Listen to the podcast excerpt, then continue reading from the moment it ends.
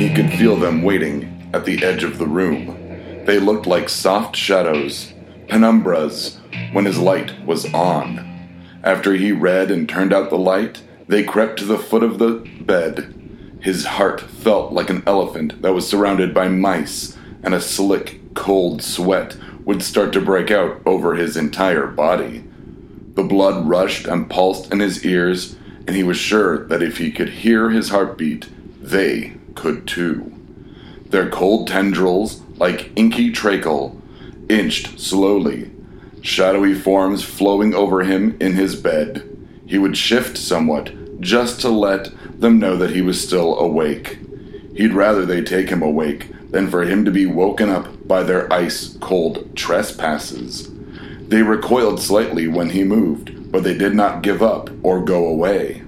They had been watching him for days, their thin red eyes glancing from side to side on his walls, their faces dancing behind his reflection in mirrors and windows. Their fingers gently wrapped themselves around his ankles and began to tug. He whimpered and tried to grasp at his sheets. Even with a white knuckled grip, he felt himself start to let go unwillingly. They weren't tearing at his flesh as much as they were tearing at his soul.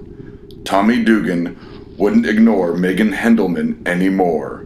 She was sitting in a pentagram in her bedroom, lit with the flames of 12 black candles next to a small doll that was starting to look more and more like Tommy than Tommy would be comfortable with. Black Falls had a way of encouraging grudges between boys and the girls that they didn't ask out to the homecoming dance.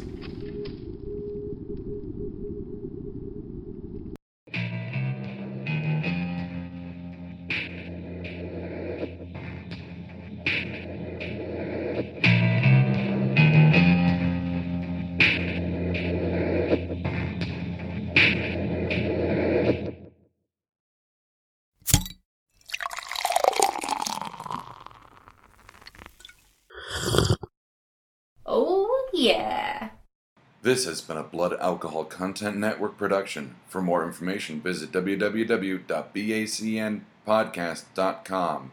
Your home for almost bacon and banjo!